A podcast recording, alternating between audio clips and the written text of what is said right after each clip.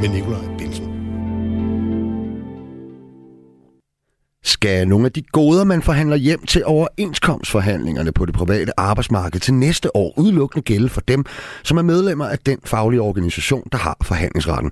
Det mener malersvenden og den nyvalgte tillidsrepræsentant Jesper Møller, og ham har vi med i programmets slutning. Vi får også besøg af det sprit nyvalgte folketingsmedlem for Liberal Alliance, Solbjørg Jacobsen. Hun er blevet partiets arbejdsmarkedsordfører og har allerede markeret sig med skarpe holdninger til den kampagne om manglende ligeløn mellem mænd og kvinder, som vi talte om i sidste uge. Forhåbentlig bliver vi meget klogere på, hvem den nye ordfører er, og hvad Liberal Alliances politik går ud på inden for emner, som vi elsker at debattere i det her program.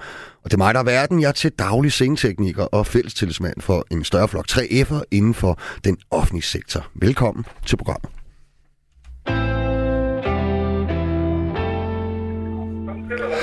Allerførst skal vi dog tale om noget helt andet. Den såkaldte demokratiske selvtillid er særligt lav blandt unge, som har eller er i gang med en erhvervsfaglig uddannelse. Tre ud af fire af landets nuværende eller kommende håndværkere og faglærte har en lav demokratisk selvtillid. Til sammenligning gælder det for under halvdelen af de unge, som er i gang med eller har gennemført en gymnasial uddannelse. Til at hjælpe mig med at tale om det fænomen, skulle jeg meget gerne kunne sige velkommen til dig. Jeg kan i hvert fald høre en masse i baggrunden. Thomas Skriver Jensen. Ja, hej. Hej Thomas. Øh, har jeg fanget dig på vej ind til et gruppemøde? Du har fanget mig lige på vej ind til et gruppemøde. Ja, ja. Det er meget dejligt. Du er jo øh, uddannet industritekniker, men øh, og var indtil for nogle måneder siden tillidsrepræsentant på din lokale arbejdsplads i udkanten af Odense. Jo, en gammel øh, kending af programmet har været med flere gange. Nu er du altså valgt til Folketinget. Øhm, ja. Så du mangler vel ikke sådan nogen former for selvtillid, vel? Nej, det vil jeg ikke sige. Nej, det var jo det korte svar i hvert fald. Husk, du også kan, kan komme med kommentarer til dagens emne eller spørgsmål til mine gæster. Det sker ved at sende en sms til 1424. Thomas, prøv lige at fortælle os kort, øh, hvordan er det pludselig at være medlem af Folketinget, når man ellers har haft en, øh, en dagligdag øh, på en produktionsvirksomhed på Fyn? Jamen, det er i hvert fald noget andet end, øh, end at stå ved en CNC-maskine. Ja. Kan jeg vist godt afsløre. Altså, ej, lige for tiden der er det sådan lidt rodet det hele, fordi der stadigvæk er regeringsforhandlinger. Ja. Øh, så der venter vi lidt på, at de falder på plads. Øh, ja, så går jeg stadigvæk sådan lidt og prøver at vende mig til, at, øh, at jeg skal til at arbejde herinde. Så jeg synes, det er helt uvirkeligt. Jeg tror ikke, at jeg har, jeg, jeg har formået at sætte, ord, at sætte ord sådan på det endnu. Okay. Solbjørg, som øh, jo også er nyvalgt øh, folketingsmedlem, øh, og hun er allerede inde i studiet, hun står og nikker øh, til det, du siger. Så der har I måske noget til fælles. Men prøv at høre, Thomas. Du er selv ung, faglært industritekniker, og, og nu også nyvalgt medlem øh, af Folketinget. Um, Yes. hvor, hvor, hvor, hvorfor tror du, at så mange unge faglærte føler, som jeg nævnte i indledningen, at deres politiske holdninger ikke er værd at lytte til? Det er fordi medier og politikere i alt, alt for mange år har været for gode til at snakke politikerdansk og for dårlige til at snakke for eksempel fabriksgulvsdansk. Okay. Altså simpelthen at tale hverdagen ind i de politiske dagsordner. Øh, så, så bliver det, så, altså hvis man ikke føler, at politik har noget med ens hverdag at gøre, så bliver det hurtigt ligegyldigt. Det var i hvert fald det, jeg kunne mærke på mine kollegaer. Øh, men virkeligheden er jo, hvis først man graver lidt dybere og forklarer, hvad betyder det egentlig for vores hverdag, det politik, der bliver besluttet inde på Christiansborg, jamen så er der lige pludselig mange politiske holdninger at finde, og det skal vi bare blive bedre til. Mm. Okay. Altså, hva- hvad er det der begreb, som de taler om i den her undersøgelse, som jeg går ud fra, at du har, har kigget lidt i, ikke? Altså demokratisk selvværd, og det er jo det, der så er lavt blandt den her gruppe af, af, af, faglærte, eller kommende faglærte. Altså, hvad, hvad, hvad dækker det mere over? Jamen altså, det dækker over, øh, hvis jeg skal sige det sådan lidt for simpelt, føler man, at man har noget egentlig at byde ind med i den politiske debat, føler man, at ens holdning betyder noget, mm. føler man i sidste ende, måske i virkeligheden, at ens stemme betyder noget, det ved vi jo også, erhvervsskoleelever er nogle af dem, der stemmer mindst, når der er valg. Mm. Øh, og, og, og der ser det bare skræmmende ud, når vi kigger på unge faglige. Okay. Er det et demokratisk problem, Thomas, at, øh, at forholdene er sådan? Ja, det er da et enormt demokratisk problem, øh, fordi det gør jo, at der er en hel, en hel gruppe i vores samfund, som ikke føler sig repræsenteret, eller ikke føler sig som en del af, af demokratiet, øh, og det er da farligt. Tror du, at der er en, hvad skal vi sige, en sammenhæng imellem den lave demokratiske selvtillid og, og så for eksempel, at, at, at, at det har været så svært at få politikere øh, og meningsdanmark i tale om, om, om, om noget som for eksempel forholdene ude på erhvervsskolerne? Ja, uden tvivl. Altså, fordi hvis man ikke føler, at, øh, at ens hverdag bliver repræsenteret fuldstændig tydeligt, og oven i købet oplever, at der bliver sparet på ens hverdag, som der er blevet en række år på for eksempel erhvervsskolerne, jamen så er det klart, så, så bliver demokrati der bare øh, noget, der føles som sådan ligegyldigt. Okay. Man føler ikke, man bliver repræsenteret, man føler ikke, man bliver hørt. Er, er der måske noget i selve, hvad kan man sige, øh, er der også en forskel på, øh, øh, gymnasier og erhvervsskoler i den her sammenhæng? Er der en forskel på, hvad kan man sige, hvor demokratisk dannende og hvor meget selvtillid man får proppet ind i knolden øh, på de unge mennesker øh, ja, i forhold til at turde blande sig i debatterne? Er der det?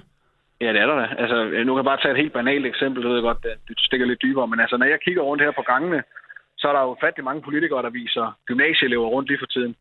Mm. Det er ikke ret mange, der viser erhvervsskoleelever rundt, og det er simpelthen, fordi der er jo ikke tid på grundforløbene. De er meget øh, kortet ned til, at man kan nå at lære lige præcis det, man skal kunne inden for sit fag. Og så bliver der ikke fokuseret ret meget, for eksempel på at tage en tur til København og se Christiansborg mm. og opleve vores demokrati. Øh, så ja, selvfølgelig betyder det noget. Mangler der flere typer som dig på Christiansborg i virkeligheden, eller sagt på en anden måde, hvor meget føler du selv, at du, du skiller dig ud fra mængden, når du går rundt? Øh, nu har du vel gået rundt derinde øh, nogle gange inde på borgen? Ja, men altså en ung faglig stemme, dem har der sgu ikke for mange af herinde. Altså, øh, så, så, så, så, selvfølgelig mangler der der nogen som mig. Altså, vi er jo håbløst underrepræsenteret. Det viser alle de statistikker, der er lavet også. Jeg tror faktisk, det er blevet værre efter det her valg, end mm. det var efter sidste valg. Øh, hvorimod øh, dem, der har lange videregående uddannelser, er jo enormt overrepræsenteret i forhold til befolkningen. Så selvfølgelig betyder det noget. Var, var, hvis man tager den regering, som dit parti øh, lige selv havde haft, hvor mange af ministerne der havde så en erhvervsfaglig baggrund? Jeg kan lige umiddelbart komme i tanke om en. Har man også selv et ansvar i et parti som dit for at, øh, at, gøre, at, at gøre noget ved det på den måde? Ja, det har man da i allerhøjeste grad. Det har alle partier, for at sørge for, at flere føler sig som del af den demokratiske samtale.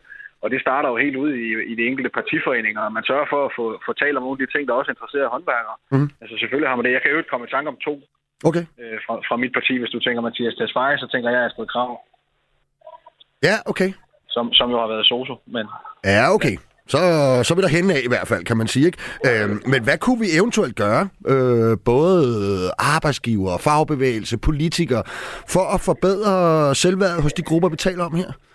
Jamen, vi kan jo tage ansvar for det. Altså, prøv at, øh, jeg startede selv mit politiske engagement for fire og et halvt år siden mm. ved et øh, kursus øh, i, demokra- altså, i at tage ordet, et debattørkursus i Dansk Metal Ungdom, hvor jeg var aktiv. Ja. Øh, og fire og et halvt år senere, der står jeg som medlem af Folketinget. Mm. Altså, det betyder bare noget, at der er nogen, der tager det ansvar på sig og får involveret nogle af os, øh, som, som har nogle erfaringer fra hverdagen, der ikke ligner det, der går på Christiansborg nu. Mm. Øh, så selvfølgelig kan man det. Jeg synes faktisk, man er gået et stykke hen ad vejen. Jeg underviste også selv på, et, øh, på et, øh, en kritikerskole, hedder den fagbevægelsens kritikerskole i foråret, hvor vi ligesom øh, klædte skolelærer sygeplejersker, øh, en skraldemand og smede og sådan noget på til at tage ordet i den offentlige debat, mm. og det er jo det, vi skal have mere af. Mm. Og det er bare så forbandet vigtigt, at vi ikke glemmer det. Og det, hvis jeg nogensinde skulle komme til at glemme det, mens jeg går herhen, så håber jeg, at du ringer til mig igen og siger, nu må du godt lige gå op. Det kan du tro, jeg gør, Thomas. Men lige her til allersidst, nu har vi snakket meget om alle de andre, der skal gøre noget for, for, for den her gruppe unge mennesker. Har de ikke selv et ansvar også for bare at tage ordet? Jo, helt bestemt. Altså, det skal man også, men, men, man, men vi er jo nødt til, os der er en del af den offentlige debat i dag, at skabe mening for at tage ordet. Altså, mm. og i øvrigt også give en platform. Jeg er bare nødt til at sige, hvis jeg kigger på, hvad er det, der har ligesom slået igennem for erhvervsskoleelever det sidste stykke tid, ja, det er lærlingeoprøret, som jo har været, altså, det har handlet om fuldstændig gennemgående besparelser og behov for investeringer i erhvervsskolerne. Mm. Altså, man kan jo nærmest ikke have en computer fra sidste år på et gymnasium før, så er der jo kæmpe demonstrationer og hele pressen er opmærksom på det, og det er bare skidt. Mm. Der skal fokus altså drejes noget mere over på, at unge, øh, som er erhvervsfaglige, hvis de har noget at sige, så skal de også have, have mulighed for at sige det. Mm. Og det har de ikke haft indtil videre. Okay, så der er altså også en skævvridning der. Thomas Skriver Jensen, industritekniker og nyvalgt folketingsmedlem for Socialdemokraterne. Du skal til gruppemøde. Tusind tak, fordi vi måtte øh, låne dig. Ja, tak fordi jeg måtte være med. Det er så lidt. Og så hopper vi altså direkte over til et andet nyvalgt folketingsmedlem og en ny beskæftigelsesordfører for Liberale Alliance, Solbjørg Jacobsen. Velkommen til programmet. Mange tak. Kan du ikke lige starte med at fortælle lidt om dig selv? Nu hører vi jo lige Thomas, men sådan lidt anderledes vej ind i politik. Øh, hvad var din? Jamen, den var måske også lidt anderledes i forhold til mange andre, i hvert fald på mm. Christiansborg. Jeg har ikke været interesseret i politik som ung og barn. Øhm, når jeg siger, at jeg ikke har været interesseret, så har jeg måske været det, men ikke vidste. Mm. Øh, jeg kommer ikke fra politik og øh, ikke politisk bagland. Men øh, så kom jeg så på jurastudiet, efter jeg, jeg kommer oprindeligt fra Færøerne, og øh, flyttede til Danmark i 2011. Mm. Begyndte mm. at studere jura. Og der begyndte jeg ligesom at få en lille bitte skeptisk over, jeg synes, at de lovtekster der, det var noget tunge. Øh, nogle gange, hvor man ikke behøver at gøre det tungt. Mm. Øh, kan man ikke gøre det sådan, at man kan forstå det som borger også? Så mm. der, der, der, jeg tror, det var der, det, det startede. Så kom jeg så ud og arbejde i den offentlige sektor. Og, som hvad? Øh, jeg startede som ressourceforløb sagsbehandler. Øh, det vil sige den, øh, den målgruppe i jobcenteren, der er længst væk fra arbejdsmarkedet. Mm. Og øh, kom så i Ankestyrelsen kort tid efter, og sad der og behandlede klagesager. Og øh, savnede borgerkontakten, savnede en lidt mere Ja. varieret hverdag også, så kom tilbage til jobcenteren dengang som øh, fagkonsulent, og har siddet som det en del år, både inden for sygedagpenge og så også inden for de unge, øhm, hvor jeg har haft alle målgrupper. Ja, og, og hvad tændte dig så, hvor du tænkte, ved du hvad, jeg skal være, øh, jeg, jeg skal være folketingsmedlem? Eller blev du headhunted ligefrem? Øh, nej, jeg, ved, altså jeg startede jo i Venstre. Øhm, Nå. Ja, det gør jeg Så faktisk. du er sådan en partihopper? Øh, det kan man eller godt hvad? kalde det. Ja. Øh, jeg, jeg vil sige det sådan, at jeg vidste, at jeg var liberal. Mm. Det, det vidste jeg godt. Og øh, jeg var ny i Danmark, forholdsvis i hvert fald, i hvert fald ny ude i, i arbejdsmarkedet. Og hvad gør man så? Man melder sig jo ind i Danmarks Liberale Parti. Det hedder det jo. Og det ja. hedder det jo. Og så kom jeg så der og fandt så ud af hen ad vejen, at øh, jeg var måske lidt mere liberal, end de var. Og der havde vi en, en rigtig god øh, formand, og har det stadig i Aalborg, som, øh, som prikkede mig på skulderen et par gange. Og efter noget betænkningstid, så, så tog jeg over til Liberal Alliance, og der hører jeg hjemme. Okay, der hører du hjemme. Øh, nu- nu bare lige, lad os lige kort vende det, jeg faktisk lige talte med Thomas om, fordi det var faktisk et tilfælde, at øh, man skulle næsten tro, det var, det var planlagt, at du lidt har samme profil, jo, og lidt kommer lidt anderledes fra, og heller ikke har været den der slagende vej igennem øh, ungdomspartierne, som så mange politikere har været, og i øvrigt også været på øh, politstudiet, eller hvad det hedder, ikke? Øhm, hvad synes du om, øh, om, om det, vi lige talte om? Med, er, er du enig i, at det er et demokratisk problem også, at der er så mange unge med den baggrund, der har et, øh, ikke føler, at deres holdninger er, er relevante? Ja, altså jeg synes, han, han startede med at ramme hovedet midt på sønnen. Øhm, det gjorde han. Og øh, det er nemlig det her med, hvordan vi taler om Mhm. mm. politik, og hvad vi snakker om politik. Jamen, jeg har mødt mange, der snakker om, at øh, jamen, jeg er ikke så politisk interesseret, og så fortæller de om sin holdning inden for det, de kender. Mm. Så jamen, det er politik, det der. Mhm. Mm. Det, det er jo politik. Åh, oh, jamen det er det jo. Så, ja, det er det. Og øh, der synes jeg, at øh, vi som partier har et, øh, et stort ansvar i at øh, møde folk og vælgerne, hvor de er. Mm. Især de unge, fordi det er jo tit dem, som, som vi mister. Ja. Og der synes jeg, og det er ikke for at sige, at vi er så super gode i Liberal Alliance, men det ved man jo godt, vi har godt fat i ungdommen, Mm. mm. og øh, meget af vores strategi er nemlig at møde folk, hvor de er. Mm. Så Og det er så kun- på TikTok og... Øh, det kan være Instagram på TikTok og, og- Instagram og Mm, mm, Facebook. sociale og, medier i hvert fald, ja. sociale medier, det, det nytter ikke kun at have artikler i Berlingske, det skal der selvfølgelig også være, men vi bliver da nødt til at møde mennesker, hvor de er. Vi Mhm. kan da ikke forvente, at en 15-årig tænker, uh, jeg læser lige øh, kæmpe udspil om Mm. Et eller andet i, i Berlingske. Altså, det, det er ikke der, vi møder dem, men det kan, vi kan måske føre dem den vej, Mm. ved at, at, at tænde for gnisten i at uh, interessere sig for politik. Hvad, hvad vil du gøre for ikke altså selv at ende som så mange andre politikere, der begynder at snakke politikersprog og kun begynder at snakke om de emner, som jurister og øh, meget nørdede typer interesserer sig for? Det, det er noget, man skal være opmærksom på, Mm. og det er også der, hvor han siger, ring til mig, hvis jeg bliver en af dem. Ja. Og der har jeg jo også... Må jeg også ringe til dig? Ja. Du må også gerne ringe til mig. Jeg har også et bagland, som har lovet at, øh, at holde mig fast i ørerne og ringe, hvis det bliver for politikeragtigt. Mm. Men, men man skal heller ikke... øh, Hvis vi bliver ved med at sige, at politikeragtigt er noget skidt, så bliver vi også med, ved med at indikere, at politik er kedeligt, mm. Mhm. og politik er skidt. Og der, der skal vi måske også, både i medierne og os selv politikere, ikke sige, at vi ikke skal være politikeragtige. Måske politikeragtige kan være en god ting. Husk, at man stadig kan skrive ind til programmet, hvis du har et spørgsmål eller en kommentar til den nyvalgte arbejdsmarkedsordfører for Liberal Alliance, så send en sms til 1424. Det kan det være, at du kan komme i radioen. Solbjørg, du har jo faktisk allerede gjort dig bemærket i medierne, øh, selvom du er helt nyvalgt folketingsmedlem, og deltaget i nogle debatter. Øh, anledningen var blandt andet den kampagne, som vi talte om i sidste uges program, hvor en række fagforbund og kvinderåd havde lavet en kampagne om manglende ligeløn mellem mænd og kvinder. Den var du ikke så imponeret over. Den Hvorfor? var jeg ikke imponeret over. Jeg, sy- jeg synes, at den, den graver en, en grøft, der ikke behøver at graves. Altså hvis jeg kigger på uh, det procenter, som de henviser til, det her knap 14 procent, som der er forskel af gennemsnitsløn for mænd og gennemsnitsløn for kvinder, mm. hvor Mm. man generaliserer på den vildeste måde, um, så, så er der jo sådan, at langt den største del af det er forklaret. Og, uh, og derfor så skal man ikke sige, at vi arbejder gratis resten af året. Det er jo simpelthen ikke rigtigt. Og det, det gør jo, at der er mange, som... Uh, der er nogle kvinder, som henvender sig til mig og siger, Ej, hvorfor er der så stor forskel? Mm. Så siger man, øh, hvad har du vægtet, da du tog en ansættelse? Ej, men jeg har godt nok valgt et arbejde, hvor jeg arbejder på nedsat tid, og så har jeg også seks ugers ferie, og så har jeg også, altså der er meget værdi i en ansættelse ud over løn. Mm. Og der står det jo frit at vælge, hvad man vil. Mm. Og derfor så synes jeg, at man, man laver et problem større. Men kan, kan der ikke godt være, hvad kan man sige, det kan jo godt hænge sammen på den måde, øh, du taler om det, men derfor kan de strukturer, mm. som måske understøtter, at det er nemmere at træffe den slags valg som, øh, som, som kvinde, ja. hvis jeg skal formulere det på den måde, de kan jo godt være et problem for os som samfund. Altså, for det kan jo for eksempel skabe et, hvad kan man sige, vi snakker jo meget om, og det skal vi sikkert tale om senere, manglende arbejdskraft inden for ja. alle mulige sektorer. Og det er da lidt en udfordring, at så få kvinder vil være øh, industriteknikere og smede og muresvende, mens der er så få mænd, der vil være øh, sygeplejersker og pædagoger, ikke? Og det er jo... Øh det er jo noget, som vi ser udvikle sig langsomt nogle steder og hurtigt andre steder. Jeg synes, vi skal være forsigtige med at lade som om, at verden altid har været fuldstændig ligestillet mellem kønnene. Fordi det har den jo ikke. Mm. Vi, vi kommer jo fra en tid, hvor der var kæmpe stor forskel på, hvilke valg kvinder tog, og hvilke valg mænd tog. Og øh, det er en del af det. At det så tager sin tid. Nu kan vi sige, nu er vi over 40 procent kvinder i Folketinget. Mm. Øhm, der, der, der sker nogle ting gradvist. Og så tror jeg, at der er nogle steder, hvor vi kommer til at se det stagnere. Det er måske fordi, at der generelt set er flere kvinder, der vil det, eller mm. generelt set er færre kvinder, der vil det. Ikke fordi, at ingen vil, men altså er målet 50-50, så bliver det svært at nå i mål med det hele. Men er målet, at alle har samme mulighed i livet, så synes jeg, at vi er ved at det, det har vi klaret godt. Okay. På en eller anden måde, øh, når vi berører det her emne, så, så, så kommer vi jo også automatisk nødt til, synes jeg i hvert fald, at tale om øh, den manglende ligeløn for kvindefag inden for den offentlige sektor. Noget, der også har været voldsomt diskuteret øh, mm. de senere år, også af, af jer politikere.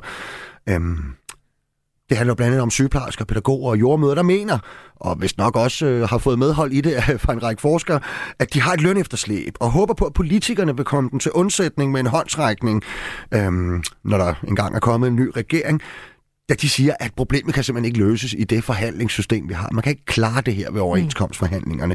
Øh, hvad tænker du om det? Jo, men der, altså, der er jeg lidt ærgerlig over, at vi ikke har fået den i en regering endnu, fordi vi skulle faktisk have haft uh, resultatet af en lønstrukturkomité, mm. som, som kommer med en undersøgelse af lige præcis det her. Mm. Der synes jeg igen, vi skal være forsigtige med at sige, at det er en kvindekamp uh, eller en ligestillingskamp.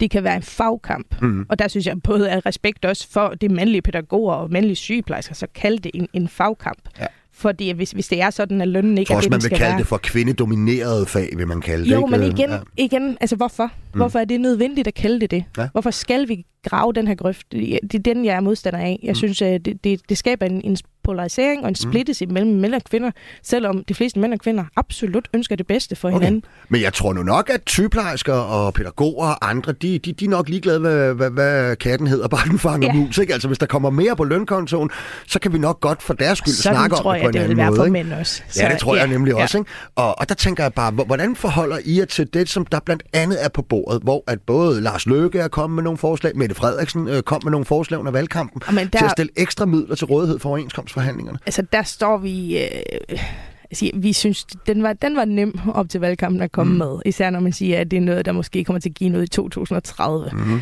Øh, men det hastede så meget, at det ikke kunne vente til to uger efter valget. Mm. Og så var det ikke et, et, et valgstand. Men øhm, vi, vi skal respektere den danske model. Den er svær at se, hvordan den skal respekteres, hvis vi lige pludselig blander os i lønsspørgsmålet.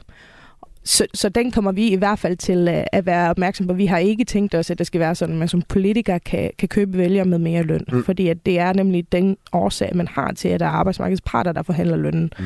Så, så det tror jeg også, der er mange partier på tværs af fløjen, der er enige i. Ja, jeg og, tror øh, også, der er mange fagforbund, der ikke ønsker sig, at det er, ja, det tror jeg, er altså, den måde, man ja, får mere løn på. Det, det er øhm. ikke sådan, det skal være, fordi hvad sker der så næste gang? Men så er der den næste faggruppe, der siger, jamen, så gider jeg heller ikke arbejde, indtil jeg skaffer mere. Altså det, det, det, men anerkender du, at vi har nogle, hvad kan man sige, udfordringer, som simpelthen hænger sammen, forstået på den måde? Altså, der er en sammenhæng i, at vi kan ikke få de unge øh, til at vælge uddannelser som sosu og pædagoger og sygeplejersker. Vi kan ikke besætte stillingerne i København. Hver anden sygeplejerskestilling, den bliver ikke besat. Der mangler ikke penge. Man Ej. kan bare ikke finde nogen, der vil arbejde der.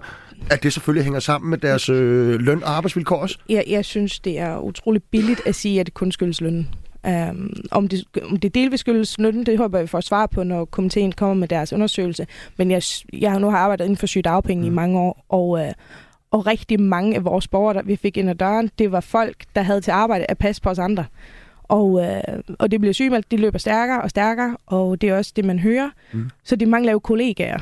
Og det er jo svært at få kollegaer, hvis det er sådan arbejdsmiljøet. Så jeg synes, vilkår og, uh, og uh, generelt trivsel. Vi, vi skal have snakket om at gøre det attraktivt, og det, jeg tror, det bliver svært, uanset hvad vi skruer på, så tror jeg, det bliver svært at få det attraktivt, før vi har fået kollegaer. Mm. Fordi der skal være flere til at løfte det her. Og vi, vi kan jo se, vi, vi, vi kigger ind i nogle år, hvor arbejdsmarkedet kommer til at råbe endnu højere efter de her hænder her, og vi må kalde den varme eller kolde, Kampen eller mennesker. Altså, ja, større. Ja. men den bliver større, så vi bliver jo nødt til at... Øh, jeg tror også, det er derfor, Mette Frederiksen læner sig så meget over til højre side nu. Det, det handler om arbejdsudbud. Noget, som vi, vi er virkelig glade for at snakke om i Blå Blok. Det synes jeg, vi skal snakke om om ikke så længe. Jeg kunne godt tænke mig lige at starte med at stille dig sådan et spørgsmål øh, sådan på den fremtidssnak, som er sådan lidt filosofisk. Altså hvis man ja. nu siger, hvis nu at, øh, at dig og Liberal Alliance havde 90 mandater, Ja. øh, hvordan ville vores arbejdsmarked så se ud? Hvad ville være anderledes end i dag? Altså, det skulle betale sig mere arbejde. Mm. Det er der ingen tvivl om. Det tror jeg, de fleste ved.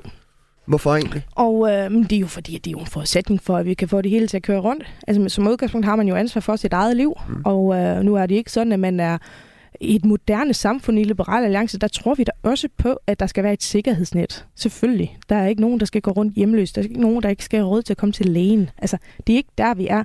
Men for at have råd til øh, god hjælp til dem, der har brug for det, så skal vi stoppe med at bruge så mange Mm. penge på ting, som måske ikke behøver at indtage skatter. Ind. Altså, vi, vi, vi tager skatter ind fra Mm. folk for at give det ud til det samme folk. Og vi laver et byråkratisk system, som gør, at der er rigtig mange mennesker, der skal give hjælp til en enkelt person. Mm. Mm. Vi, bliver, vi, vi, vi vil gøre det meget mere enkelt. Og øh, det betyder så lavere skatter, og det betyder et højere arbejdsudbud, og øh, det betyder også, at når du handler, så er der lavere afgift på dine varer. Mm. Og øh, derfor så sk- nogle gange, når jeg hører vores politik snakket fra, fra røde tunger, så tager det dele delelementer. Og der, hvis man kigger på vores 2035-plan, den, den er jo sammenhængende. Du, du skal jo se det i sammenhæng, så det kan det godt være, at du vil få en lavere kontanthjælp, men, men til gengæld så vil du også betale mindre for din vare. Altså, det, tingene hænger sammen, og det, Mm. derfor så skal man se sådan en 2035-plan, for eksempel, som vi har lavet, som er fuldt finansieret, den skal man se samlet. Øhm, når man snakker med borgerlige, så er der rigtig mange, og, og nu også dig og Liberal Alliance, der er glade for at sige det her med, at det skal kunne betale sig at arbejde. Og der er nok ikke nogen, der, der er uenige, altså sådan i det er jeg i hvert fald ikke, i, i, i udgangspunktet. Men det jeg bare tit tænker over, det er, gør det indtryk på jer, øh, hvad der faktisk sker ude på arbejdsmarkedet, at vi i øjeblikket oplever, den, vi har den største arbejdsstyrke øh, nogensinde i det her land. Vi har aldrig haft så få, det ved du selv, øh, der er på kontanthjælp. Vi har aldrig haft så få, der er langtidsledige. Og så tænker jeg bare, hvis, hvis det ikke kunne betale sig at arbejde, så har vi glemt at fortælle det til, til danskerne. Jamen, danskerne er jo gode til at tage ansvar. Ja. Det er de jo. Men, øh, men vi ser også, at der er nogen, der er langtidsledige, som Mm. sidder længe på Men som sagt, færre end nogensinde før. Færre end nogensinde før, men det synes jeg ikke, vi skal klappe os som lovgiver på, på ryggen for. Det er, det er arbejdsmarkedet, Mm. der har virkelig, virkelig øh. Været i en god periode, og, Mm. og det afspejler sig også i tallene. Så at sige, at det er fordi, vi har lavet en fantastisk Mm. reform på beskæftigelsesområdet i 19, det tror jeg, den ændrede ikke så meget, hvis, Mm. mm. hvis du spørger mig. Så, så jeg tror, der, der skal vi øh, som politikere ikke være så gode til at tage ros for det. Det er, jo, det er jo danskerne selv, og det er det danske arbejdsmarked, der har sørget for, at der er nogle dejlige tal der. Men hvis vi kigger på, nu har vi et lovforslag allerede i dag, det bliver som en jomfrutale i salen, Mm. hvor vi skal snakke om øh, et ekstra børnetilskud til ja. dem, der er ramt af kontanthjælpsløftet, og øh, generelt øh, øh, også dem, som er på det gamle, det vi kalder integrationsydelsen. Ja, ja. Og øh, det viser jo, at øh, en enlig mor med to børn får efter skat omkring 20.800 kroner om måneden. Det er meget mere, end hvad jeg fik som ny- nyuddannet efter skat. Og det, og det er jo det, der er incitament for at arbejde. Det, det er der, hvor man ved, at hvis det er sådan, at det kan betale sig bedre at sidde på sofaen, end at tage på arbejde, så ved man bare, at så kan vi se, det afspejler sig i tallene. Og det er også retfærdighedsfølelsen i det. Altså, Nå. hvorfor skal man sidde øh, bag kassen i Rema 1000, hvis det er, at du kunne få lige så mange penge ved at sidde hjemme? Mm. Så det skal vi altså være opmærksom på. Jeg kan komme i tanke om mange grunde til at sidde øh, bag ved kassen i Rema 1000, eller i det hele taget bare have et arbejde, og det, det, det tror jeg nu også, danskerne Det kan heldigvis det, kan. heldigvis Ja. er der Øhm, langt de fleste danskere, der kan se men- mening men- med det. Men hvis vi skulle kigge på, nu nævnte du ikke så meget om det, hvis øh, ville vores uddannelsessystem også se lidt anderledes ud, end øh, det gør i dag, Vores uddannelsessystem nu er jo... hvis I bestemte? Ja. Altså, hvis, hvis vi er bestemt, så synes jeg, at du skal invitere vores dejlige nye ordfører inden Ja. for både uddannelse til, til de unge og til de voksne, Mm. siger jeg i parentes. Øhm, Du er allerede blevet politiker, ikke? Ja, jo. det er lidt uden for mit område. det, her. ej, det er også at have respekt for Selvfølgelig. hinandens... Øh, det forstår jeg. Men hvad så, Roller. hvis jeg siger sådan noget som, at... Øhm, det er jo i hvert fald arbejdsmarkedsstof, kan man sige, at, øh, at vi mangler jo, øh, som sagt, øh, faglærte. præcis. Inden for få år mangler vi øh, op imod 100.000 faglærte. Ja. Vi mangler socialrådgiver, sosuer, sygeplejersker, pædagoger. Ja, Ja. Vi kender hele ramsen, Vi, ikke? vi kender rammen, Og og, vi, siger, den grønne kan- omstilling, kan den skal jo også laves. Altså, ja, ja, præcis. Og hvad kan uddannelsessystemet måske gøre øh, for at hjælpe arbejdsmarkedet øh, med, med, med at skaffe flere af de hænder? Nu spørger du det samme spørgsmål på en anden, På en anden måde, måde. og ser, om jeg var kan svare på det. Jeg er god Ja. politiker nu. Ej, det, det mener jeg helt seriøst. Det, det, er, det, det der, ved der er jeg, et at- konkret forslag, ja. som, som, som jeg har, for Men eksempel. jo, ikke? uddannelsesområdet skal der, altså Mm. mm. vores fokusområde skal der hænge sammen med arbejdsmarkedets behov. Alt andet vil der være dumt. Vil det give mening, at vi sagde, ved du hvad, øh, vi giver simpelthen højere SU, og vi giver højere øh, lærlingeløn.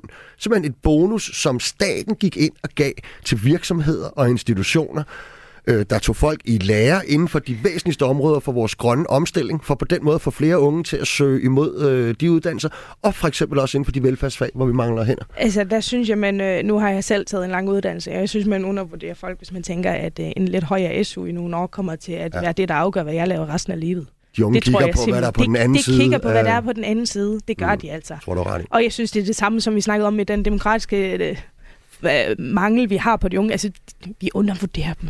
Altså, det er jo, mm. det er jo, det er jo næsten en hån mod de unge, at vi står og siger, at det kan købes på TikTok, eller det kan købes med SU. Ja. Dem, jeg snakker med, er de unge, der stemmer Liberale Alliance, det ved udmærket godt, at vi ikke har tænkt med at give mere SU. Mm. Mm. De, de ved også godt, at det er fordi, de skal jo... Altså, vi, vi bor i et land, hvor vi Ja. får gratis uddannelse. Det Mm. betaler vi ikke engang for. Og så får man endda penge, mens man er på uddannelsen. Altså, for de, for de unge, det som vi gerne vil gøre, det er, at vi vil, øh, vi vil gøre det sådan, at de kan arbejde ved siden af øh, studiet, uden at Mm. blive skåret i den SU, de er berettiget til. Mm. Mm. Og, øh, og det er sådan noget, de, de er glade for at høre.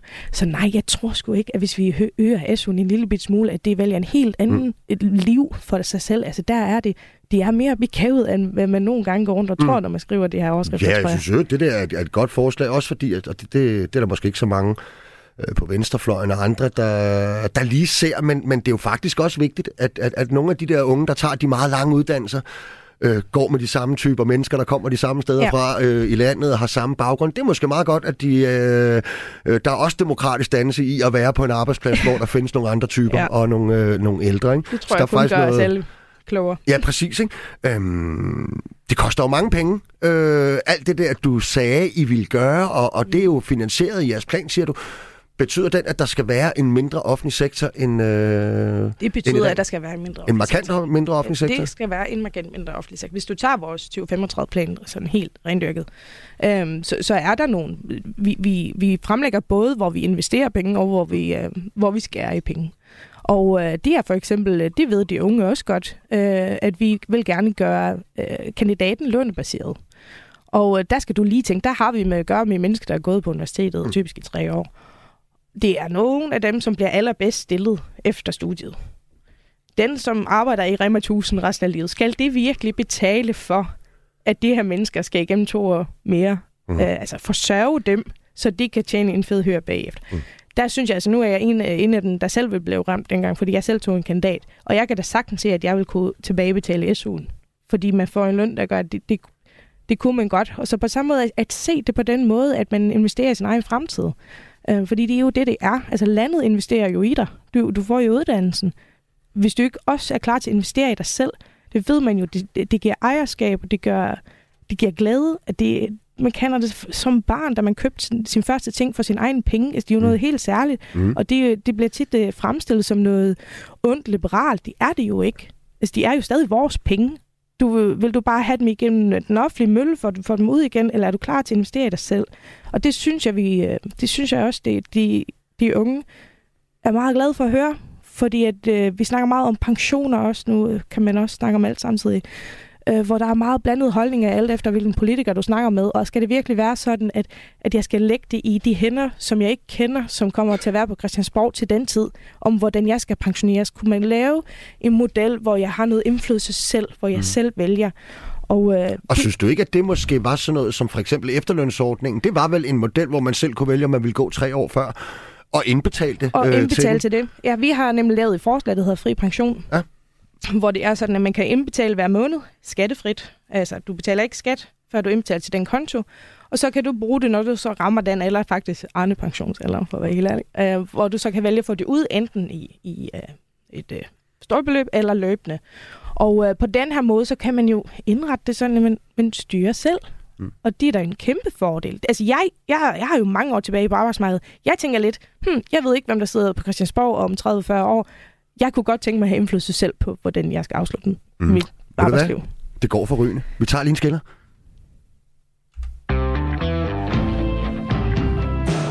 Du lytter til verdens lykkeligste arbejdsmarked med Nikolaj Bensen. Nu bliver jeg nødt til at gribe til pennen. I unge håndværkere har alt mulig grund til at være stolte, og jeres stemmer er på ingen måde ligegyldige, og vi vil meget gerne høre jeres meninger. Jeg har den største respekt for jeres arbejde og viden. Husk, at I er meget respekteret, og vi er meget afhængige af jer. Det var Inger C., der havde skrevet ind til 1424. Det kan du også gøre, hvis du har lyst til at komme med dit bidrag til debatten, eller stille et spørgsmål til Solbjørg Jacobsen, nyvalgt folketingsmedlem for Liberal Alliance og partiets nye arbejdsmarkedsordfører. Hende har jeg nemlig stadig i studiet. Vi taler selv sagt om øh, hende og partiets politik. Og tidligere i programmet, der vendte vi også udfordringerne med lav demokratisk selvværd hos nuværende og kommende faglærte. Gjorde vi sammen med et andet nyvalgt folketingsmedlem, Socialdemokraten Thomas Skriver Jensen. Der er kommet et andet spørgsmål ind på sms. Er du frisk på det? Ja. Vil Liberal Alliance gøre noget for sæsonarbejdere, der hjemsendes maks 4 måneder, at de måske kan fritages for jobsøgning, når nu man ser langtidsledige ikke kommer i job. Jobcentret, det ved du noget om, fokuserer tit på de forkerte. Jeg er glad for mit sæsonjob, men også meget ked af det pres, jobcentret lægger på mig. Venlig hilsen, Daniel. Altså sæsonjobs, så er det der, hvor man tænker, at man skal arbejde en del af året, og så være offentlig forsørget en del af året. Er det sådan, det skal forstås? Jeg tror, det skal forstås, at han, øh, han har sæsonjob, hvor han måske ligger et helt års arbejde i Ja. virkeligheden, men jo så har nogle måneder, hvor at jobcentret og alle mulige andre så blander sig i Men det. det kan kun blande sig, hvis det er, at Så han får dagpenge penge eller, for det offentlige. Eller kontanthjælp. Ja. Og øh, der er det jo sådan, at der sætter man nogle gav. Hvis det er, at du skal forsørges af det offentlige, så er der også en, øh, en forventning om, at du gør, hvad du kan for at øh, forsørge dig selv. Hvis man tjener kassen i 8 måneder, så burde man da kunne spare op til at leve de sidste fire måneder selv. Så, så jeg vil ikke stå og sige, at jeg vil indrette arbejdsmarkedet sådan, at øh, man skal have lov til at få fire måneders ferie, som det egentlig vil være Mm. mm. hvert år. Øh, desværre, men det er da rigtigt, at det skal give mening alligevel. Mm. Mm. Hvis det er sådan, at han har arbejdet igen øh, kort tid efter, så skal indsatsen der tilrettes efter at øh, forsøge at få det til at give mening, i stedet for at øh, snakke, hvis jeg er under 30, jeg står og snakke uddannelse og så videre. Altså det, det giver der, der har vi en beskæftigelsesindsadslov, der der nogle gange er noget firkantet, og det er selvom man prøvede at lave den lidt mere rund tilbage i 18. Og, mm. øh, og der, der skal vi ikke altså vi, vi sorterer folk op i 12 forskellige kasser, i alle forskellige niveauer, og, øh, og det er der, hvor jeg godt kunne tænke mig, at det var lidt mere faglig, øh, faglighed, der kom Mm. ind, end, øh, end den her systemtænkning, fordi det kan jeg sgu da Hvad godt er forstå. hele jeres... Øh, der er jo andre partier, der mener, at man kan spare 12 milliarder ved bare at lukke mm. Hele skidtet. Ikke? Du har selv arbejdet der. Jeg har selv Der, arbejdet. og, og, og man må indrømme, der er mange politikere fra alle fløje, som har hurtigt til kritik af jobcentrene, Ja. og hurtigt kan finde penge på det der Og område. hurtigt, Ikke? Ja. Det er jo meget nemt at have en holdning til, især hvis ikke, hvis ikke man har været derinde. Mm. Øhm, at bare lukke jobcentrene, det synes jeg vil øh, være en... Øh, det vil være en dårlig idé, især fordi at vi skal se jobcentrene som, det er jo blevet et, et bindeled i, i forhold til mange forskellige sociale forvaltninger og, øh, og også øh, sundhedsmæssigt. Så, så længe som vi for eksempel har en psykiatri, der halter så meget, som den gør, Mm. Så, øh, så er det jo sådan, at i jobcenteren, hvis du har en, øh, en borger, som er, er psykisk syg og står til at komme til, til næste aftale i psykiatrien om 13 måneder, så bare for at holde ved, vedkommende over vande og, og ikke forværre sin tilstand, så sætter man en eller anden indsats i gang. Og det er sådan en anden rangs indsats. Det ved man jo godt, men, øh, men det er det, man kan gøre for dem. Mm. Og, øh, og der synes jeg, at hvis vi bliver ved med at tænke, at vi skal fikse psykiatri nu, og så skal vi fikse beskæftigelse bagefter, det nytter ikke noget, fordi de hænger jo sammen. Altså, det er jo typisk de samme mennesker, som, øh, som måske har et, et socialt, øh, sociale udfordringer eller helbredsmæssige udfordringer, og så også har øh, problemer, som giver problemer på arbejdsmarkedet. Mm. Så derfor hænger det sammen, og det bliver vi nødt til at anerkende. Men der er der mange indsatser, jeg vil foretrække lå der, hvor de skulle. Mm. Jeg synes ikke, at øh, da jeg, da jeg selv sad og, og gav, øh, som jeg siger, det var ikke anden rang, det var dygtige mennesker, det skal ikke forstås på den måde. Men, men da jeg tænkte, okay, vi sender dertil for lige bare hold dig ved lige, indtil Mm. du får lov til at komme i forløb i psykiatrien. Jeg vil da ønske, at det var psykiatrien, der heller tog vedkommende med det samme, og så Mm. vil vedkommende enten få det bedre og kunne, øh, kunne øh, komme ud på arbejdsmarkedet igen, eller også så vil det blive øh, beskæftigelsesrettet afklaret, som man siger, og, øh, og så finde ud af, hvordan fremtiden skulle se ud. Så jeg synes, vi skal se det i sammenhæng. Bare sige, luk jobcenteren, så er det kun, fordi du kun læser ekstrabladet Det og ikke har letkøbt. snakket. Altså, det er simpelthen for lidt nemt at sige. Noget andet politikerne jo taler meget om i de her dage, det er vel egentlig det, som regeringsforhandlingerne handler om, det er jo de reformer. Du også selv var inde på, ja. at der skal, der skal være flere. Mm. Lad os lige prøve at tale lidt om det. Prøv at komme med et bud på, hvad det er for nogle, I synes, der skal laves. Altså, vi har jo mange reformer. Vi vil rigtig gerne reformere den offentlige sektor, men det er jo fordi, vi synes, den er alt for stor. Og, øh, og nogle ting bliver jeg altså nødt til, især som beskæftigelsesordfører, hvor jeg, hvis jeg skal tage seriøst inden for de områder, så bliver jeg også nødt til at være ærlig og sige, at, øh, at, at lave en kæmpe forkromet beskæftigelsesreform, øh, det tror jeg vil være en, en fejl, man begår igen igen. Jeg synes, vi skal tage det i bedre. Øh, vi ved, hvor meget byråkrati der er. Og øh, vi ved tit og ofte også godt, hvor det er, hvis vi bare spørger. Mm, øh, men, men ja, spørger dem, der sidder der. Og, øh, og der, jeg, jeg skal bange for at sige det, men der skal hårdt arbejde til. Jeg tror, vi skal, vi skal gennemtravle den. Øh, og jeg vil ønske, at jeg bare kunne lave en splinter ny og sige, vær så god, en god plan, så mm. kommer jobcenteren til at koste halvdelen, og alt bliver så godt, og alle lykkeligste arbejdsmarked nogensinde. Men, men jeg tror, det er hårdt arbejde, der skal til. Vi skal til at kigge tingene godt igennem, og øh, det er jeg så klar til. Og mm. der håber jeg, at min erfaring også gør, at der er mange ting, som jeg mener, vi kan ændre, som ikke er blå eller røde, som bare er fornuft, mm. som, okay. som kommer fra min faglighed. Der tror jeg, der er mange ting, man kan enes om øh, på Christiansborg. Når man siger arbejdsudbudsreformer, ikke, så går den jo i bukserne på øh, sådan nogle folk, der stemmer yeah. på det radikale venstre, ikke? Øh, eller stiller op for det. Ej, Også, øh, det, det vil være, at vi skal have kigget som for eksempel Arne-pensionen. Ja. Altså, det, det, den, det eneste, den forudsætter, det er Du er med på, at den er enormt populær, og Det ved jeg godt, og nu ved jeg også godt, hvem jeg står overfor, men, men nu vil jeg lige øh, prøve at nuancere det der lidt.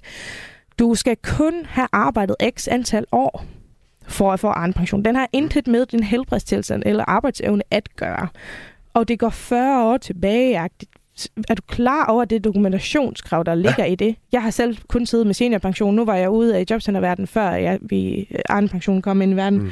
Men, øh, men seniorpension, der er det så 20-25 år, vi går tilbage. Åh, oh, er du sindssyg? Der er ingen, der gemmer sin lønseddel så længe. Og så har de arbejdet tre år i Afrika, og så har de... De er umuligt. Altså, så, så, når man laver sådan noget og siger, jamen, det, det skal være simpelt. Man skal bare kunne trække sig, øh, og det skal ikke være op til nogen andre. Ja, okay, men hvem filer skal vurdere det 40 år? Og hvorfor er det, at vi trækker folk ud af arbejdsstyrken, der sagtens kan arbejde? Er, det ikke, er det ikke, øh, gør det ikke indtryk på dig, at, at, at Arne Pension er vel et meget godt eksempel på, at øh, Finansministeriets regnemodeller siger, at det vil trække så og så mange ud, og så viste det sig altså, at øh, ja, der er så mange nogenlunde, som de havde vurderet, der er berettiget til den, men det er altså to tredjedel af dem, de har valgt ikke at tage imod den. De har sådan set valgt at blive på arbejdsmarkedet, og siger det ikke bare noget om, at så længe du har et godt arbejde, gode arbejdsvilkår, og føler dig i øvrigt øh, værdsat som seniorer, hvis man kan kalde det det, så bliver du derude og arbejder. Det ved jeg ikke. Hvordan, altså det, der bliver vi nødt til det, at kigge, men, men hvorfor skal vi så have det? Mm. Altså det, som jeg er træt af, det er, at vi har en førtidspension, vi har noget efterløns, efterslæb, og vi har noget folkepension, vi har noget arnepension, vi har noget seniorpension, Altså, hvor mange måder skal vi lave pensionsordninger på, før vi måske kigger på, om førtidspensionen skal kigges på på en anden måde. Fordi det, som jeg tror, de fleste danskere vil være enige med mig i, det er, at folk, der er for syge til at arbejde, de skal sgu da ikke gå for, for mm. hus og hjem og, og, og dø i fattigdom. Dem, dem vil alle Jeg har ikke mødt et parti, der ikke mener, at, at syge mennesker, der ikke kan arbejde, at, at det skal tvinges til at være på arbejde eller bare ludfattige. Mm. Det tror jeg ikke. Så hvorfor er det, at vi laver Arne-pension? Hvis man siger, at man er så slidt, man ikke kan arbejde, hvorfor kan det så ikke få førtidspension? Hvis, hvis det er, at man ikke er tilfreds med, hvordan førtidspensionen fungerer, hvorfor har man så har man mistet måde? Er det en falit erklæring på det system, man havde? Mm. Er, det, er det det, det er? Fordi hvorfor har det så ikke slettet den anden? Eller hvor, hvor er vi henne? Hvorfor kan vi ikke kigge savligt på det? Selvfølgelig skal der være en helbredsmæssig grund. En, jeg ser dig selv, når jeg har været før op på arbejdsmarkedet, jeg kan ikke forestille mig, at jeg er så slidt, mm at jeg ikke kan arbejde med, mindre jeg bliver syg. Men det kan jo også ske efter 35 år. Så, så den der tankegang, jeg savner noget faglighed og substans og, og en enighed, fordi jeg tror i bund og grund, vi alle sammen er enige om, at syge mennesker, der ikke har arbejde, den vil vi alle sammen gerne understøtte. Mm. Så, så er det en for lidt erklæring af førtidspension? Er det simpelthen, fordi du har opgivet at fikse den, hvis det er, du tænker, den er galt med? Skal, skal, når, når I tænker arbejdsudbudsreformer, øh, dækker det så også over, det er jo en anden af de ting, vi diskuterer meget. Underligt nok, fordi det, det egentlig ikke giver særlig meget på arbejdsudbud, men der er jo mange, der taler om beløbsgrænsen for den udlandske yes. arbejdskraft uden for EU. Ikke? Det vil det jo også... øge arbejdsudbuddet. En, en anden ting, som vi også kan se vil øge arbejdsudbuddet, når vi regner på det, det er noget, vi investerer mange penge i i vores 2035-plan, det er, at de første 7.000 skal være skattefri. Mm. Og øh, det vil jo komme øh, især det lavt lønnet til gode. Øhm, direktøren kommer ikke til at mærke det lige så meget. Øhm, men, men det vil også give incitament til at arbejde mere. Og, øh, og det, er jo, det er jo sådan noget, der kan øge arbejdsudbuddet, at vi sænker skatten i bunden. Vi vil også gerne øh, sænke øh, skatten inden for både øh, aktieindkomst og, øh, og selskabsskatten og også topskatten. Og det, vil, det ved man jo, det øger arbejdsudbuddet. Folk, det giver incitament til folk at arbejde mere, hvis de ved, at de beholder flere af deres egne penge. Og øh, derfor er det jo, du skal læse 2035-planen samlet, fordi det vil mm. jo øge arbejdsudbuddet med mange tusind mennesker, men, men det er nogle forskellige skridt, der skal til. Jeg tror ikke, vi har mandater til at gennemføre alle vores øh, initiativer, men jeg håber da, at en del af dem, fordi mange af de udfordringer, vi står overfor, det er der sådan set svar på i vores 2035-plan. Mm. Her til allersidst, Solberg, hvad, øh, hvis du ligesom skal kigge nu og lige, lige et par år frem, hvad er så de største udfordringer på vores arbejdsmarked, som du håber at kunne komme ind og gøre en forskel på? Jeg tror, altså det ene har vi allerede været ude at vende. Det, det er sygeplejersker, det er social sundhedshjælpere og social sundhedsassistenter. Øh, omsorgsfagene der, hvor vi får en del flere ældre og har en del færre hænder til at, at bare tage de opgaver, som en større flok ældre medfør. En anden ting er også den grønne omstilling. Vi står, og Rusland har jo på den mest øh, forfærdelig måde mm. vist os, hvor sårbare vi er, og øh, hvor afhængige vi har været af russisk gas, og vi, øh, vi snakker grøn omstilling i, for første gang så seriøst. Det er måske, fordi vores egen røv øh, var på på kogepladen.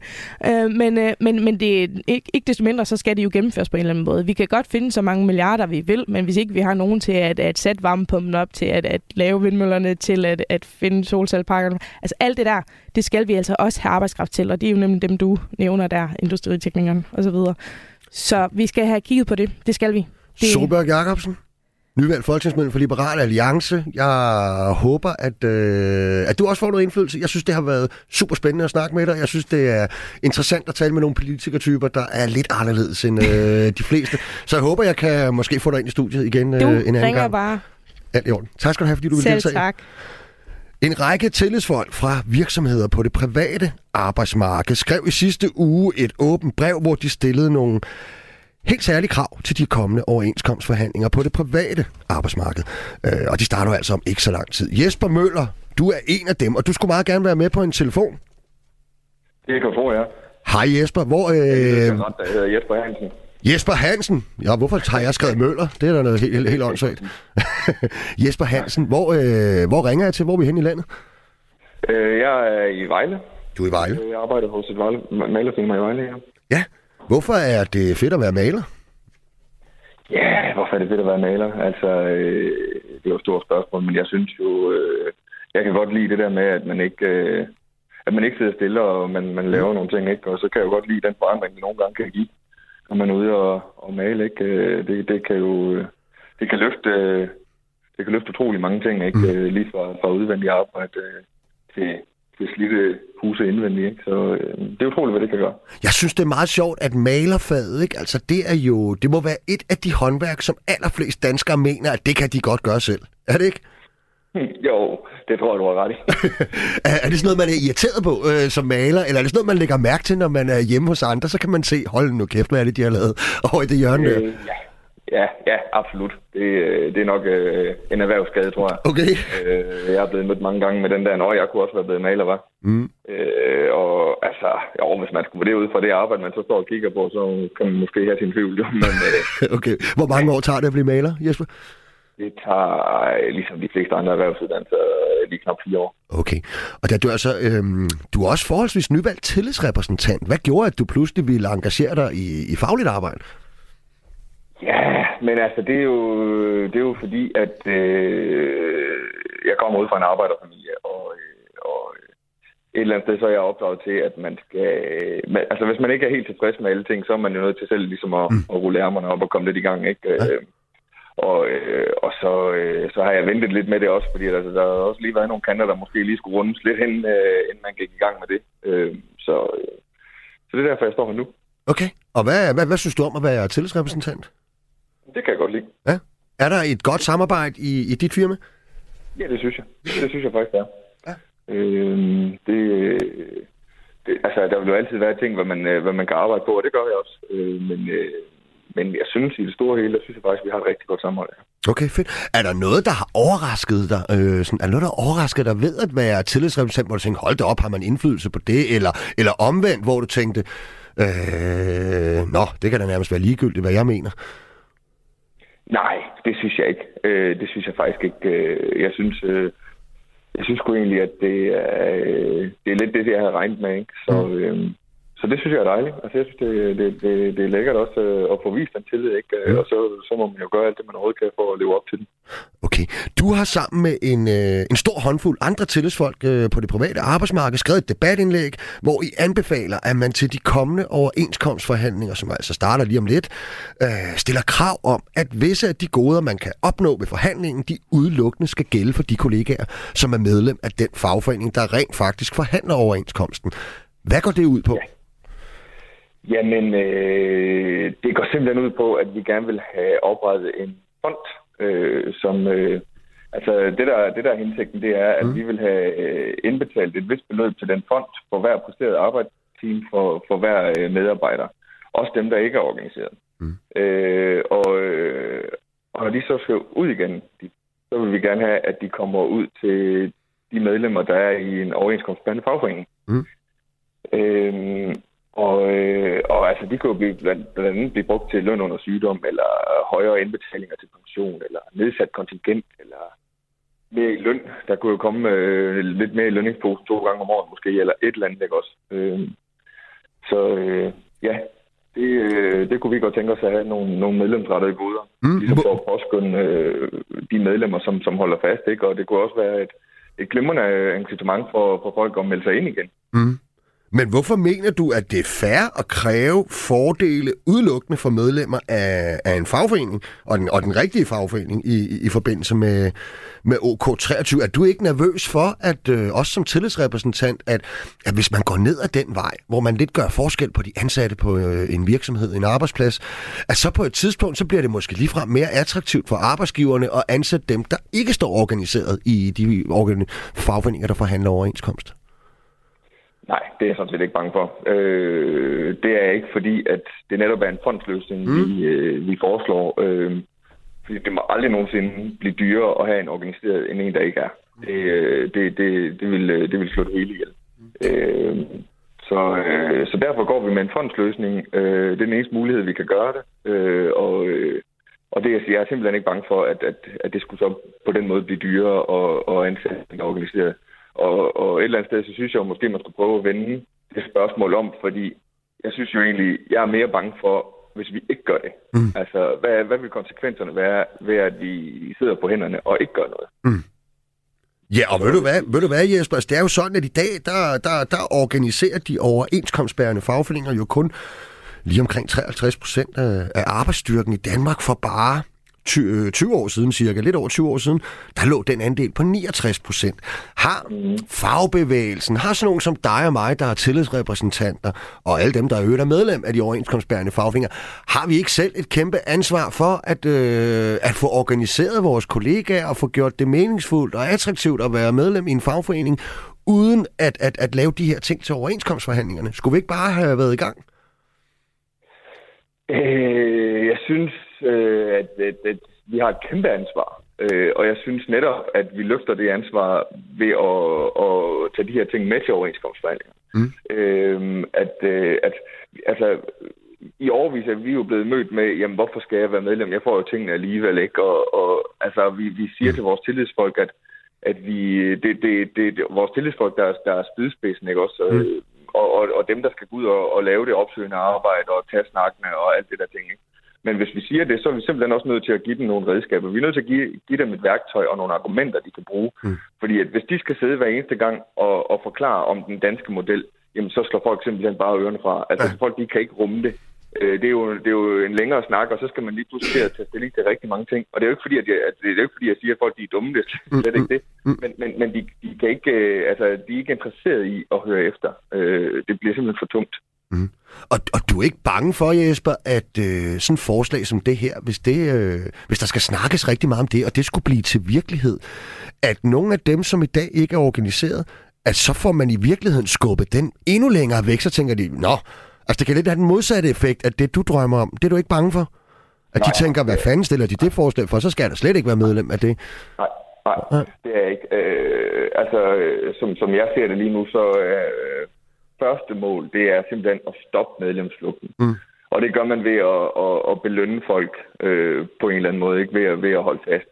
Øh, og samtidig med, så synes jeg jo ikke, at det her det er at skubbe folk længere væk. Jeg synes jo, det her det er netop at, at, at give dem en håndtrækning og sende en invitation til at, at komme tilbage i vores fællesskab Mm. og styrke vores sammenhold. Ikke? Altså, det, øh, det, det, det, det er jo lige snart, de melder sig ind igen, jamen, så er de jo med på vognen igen. Ja. Øh, og så, så, så jeg er slet ikke bange for at, øh, at skubbe nogen væk. Det, det er jeg ikke. Prøv lige at tage os med øh, ud på din øh, virksomhed, Jesper. Altså, hvordan foregår det, hvis du skal overbevise en ny kollega om, at øh, han skal da være medlem af, af malernes fagforening? Jamen altså, i første omgang, så, så handler det jo om at, at, at få skabt nogle relationer til vedkommende, ikke også? Mm. Øh, altså, øh, vi kan jo ikke bare øh, bruges lige ind i, i de store samtaler, men altså, øh, i og med, at relationerne stille og roligt bliver bygget op, så er vi jo også nødt til at, at prøve at, at læse os lidt ind omkring de emner, ikke? Mm. Øh, men, øh, men ja, igen, altså, som, som jeg oplever det, og, og også hvad jeg hører mange andre opleve, det er, at, at at øh, når det kommer til, til at skulle, øh, skulle betale så og så mange penge i kontingent og så videre, jamen, der, der, der kigger folk simpelthen på bundlinjen, så vi er nødt til at give folk noget på bundlinjen. Mm. Vi kan ikke sidde og tale den danske model, fordi at, at folk får en masse ting i forvejen, eller vi vedligeholder jo også en masse ting i forvejen, ikke? Altså, øh, men, men vi er nødt til at gøre noget nu. Vi er nødt til at gøre noget nyt. Altså, Mm. hvis, hvis, hvis man gør det, man altid har gjort, så får man det, man altid har fået. Ja, en god pointe. Øh, og, og, og, og, og det er bare ikke godt nok længere. Altså, og det er nu, og det er heller i går, end det er i dag. Og, og, og du tænker altså, at hvis man så netop kunne gå ind og sige med den her fondsløsning, at der, det kunne være, at man brugte det til gratis eller billigere tandlæge. Det kunne være, at man øh, brugte det til, øh, at man havde øh, mere efteruddannelse eller mere i, i alt muligt. At så vil det gøre en forskel. Når du også kunne tale med en ny kollega, simpelthen. Ja, absolut. Mm. Så kan man jo lige pludselig begynde at ramme fordele op, øh, hvad Ja. de kan mærke her og nu. Øh, altså, folk kan jo ikke tænke... Øh, folk tænker jo ikke abs- abstrakt, vel? Ja. Øh, så, så, Det så det der med at skulle Ja. forholde sig til, til den 6. ferieuge, altså det, det, altså, de fleste Mhm. folk, de tror, at det er lovgivning. Okay. Øh, altså, øh, det, det, vi, vi er nødt til at give dem noget, de kan forholde sig til her nu. Okay. Håber du... at assistere vores, øh, vores, vores tillidsvalgte derude. Altså, Ja. vi, vi, vi, øh, vi kan simpelthen ikke sige, at det er jeres ansvar, og så ikke, og så ikke levere det, de skal bruge for at komme i mål. Okay. Hvor- Hvordan oplever du, Jesper, at øh, man rundt omkring i fagbevægelsen, i din egen fagforening, men egentlig også, øh, når du taler med kollegaer og venner, hvad, hvad tænker de så om, øh, om det forslag, som der er en masse andre tillidsfolk inden for det private her har stillet? Øh, der er enormt stor opbakning. Altså inden for, inden for Malerforbundet, der er der, der, er der, øh, der, er der enstemmig opbakning, Okay. øh, som jeg oplever det. Mm. Øh, og vi har endda haft det op at vende på kongressen. Altså det, det, øh, det, det er den vej. Altså, vi har jo stillet det her, vi har jo snakket om det her siden 2012. Mm. Øh, men, men man kan sige, at med, med de ting, vi har forhandlet siden 95, der, der er jo ikke noget af det, der virker på, på organiseringen og på medlemsflugten. Altså, det går en vej. Øh, så vi er nødt til at gøre noget nyt. Vi er nødt til at tage det her seriøst, og vi er nødt til at få det her opprioriteret ved, ved, ved Claus Jensen og hans øh, forhandlersjagt der. Altså, det skal Mm. Claus helt op Jensen fra. Dansk Metal og CO Industri, som jo øh, for- forhandler hovedområdet øh, på det private. Ja. Ja, lige præcis. Fordi mm. det her, det skal med i rammen. Det skal med. Okay. Øh, det, det, er, det er død og pine nødvendigt, øh, som jeg ser det. Okay. Det er altså det, det er noget, jeg synes spæ- bliver spændende at følge. Lige her til aller, aller sidst, Jesper, ikke? så kunne jeg godt lige tænke mig at høre dig. Øh, vi, vi har diskuteret løbende igennem programmet, øh, og, især i starten, det her med den her nye øh, undersøgelse, der er kommet, hvor at erhvervsfaglige, sådan en som dig, en malersvend, og dem, der går på teknisk skole nu, at de har et lavt demokratisk selvværd, hedder det. Og det betyder egentlig, at de føler, at deres holdninger, de er ikke lige så meget værd øh, som andres holdninger. Mm. Uh, kan du genkende det? Overhovedet ikke. Nå? Men det kan også godt være, fordi jeg er skruet sammen, sådan som jeg er. Ja, okay. Nå, det var... Ja, jo, og du, er, det, er det første gang, du er i radioen, det her egentlig? Ja. Ja, okay. Så det, øh, du har jo i hvert fald ikke øh, selvtillidsproblemer, kan man sige, og du har også lige ladet dig vælge som øh, tillidsrepræsentant. Øhm, så du, du, du går ikke og føler, at, øh, at der skulle være noget at putte med?